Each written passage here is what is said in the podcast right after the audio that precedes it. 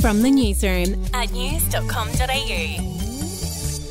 Hi there, I'm Andrew Bucklow, and this is the latest from the newsroom. It's Friday, the 17th of December. New South Wales has recorded its highest daily number of COVID cases since the pandemic began. There were 2,213 cases announced today, plus another death. Of the new cases, 63 are confirmed to be Omicron. Hospitals in the state have been put on red alert to deal with the rising cases. In other news, former Wallaby David Pocock has announced that he's getting into politics. He's going to run for the Senate in next year's federal election as an independent for the ACT. I've decided to run for the Senate at the next election because we need people who will make decisions that build a great future for all of us. I believe we need politicians who will turn the challenges we face into opportunities for Australia. And now, more than ever, we need political courage. To the US now, detectives have obtained a warrant to seize Alec Baldwin's mobile phone as they search for evidence concerning the fatal shooting of cinematographer Halyna Hutchins. A search warrant said there may be evidence on the phone that could be material and relevant to the investigation. Investigators have not yet filed criminal charges over the tragedy and have refused to rule out charges against anyone involved, including Baldwin.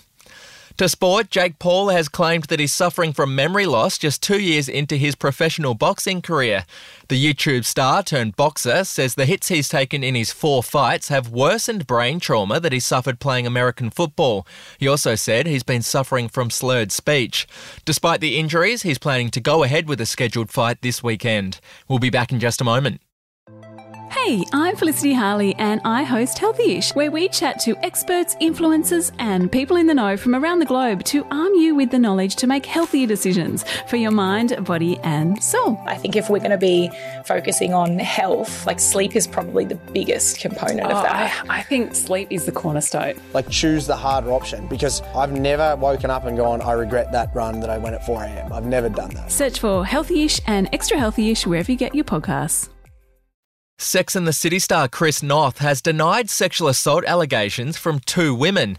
The Hollywood Reporter published the allegations, with one woman claiming Noth raped her in 2004 and another claiming he sexually assaulted her in his apartment during a date in 2015. Noth says the claims are categorically false. The LAPD is said to be looking into the nature of the report. And finally, Isla Fisher has revealed that she'd be willing to return to Summer Bay. She appeared in Home and Away 24 years ago before pursuing a career in Hollywood. In a new interview, Fisher said she's definitely thought about rejoining the soap, saying it would be hilarious. Do it, I say. That's the latest from the newsroom. We'll be back with another update soon. Follow or subscribe to From the Newsroom wherever you get your podcasts.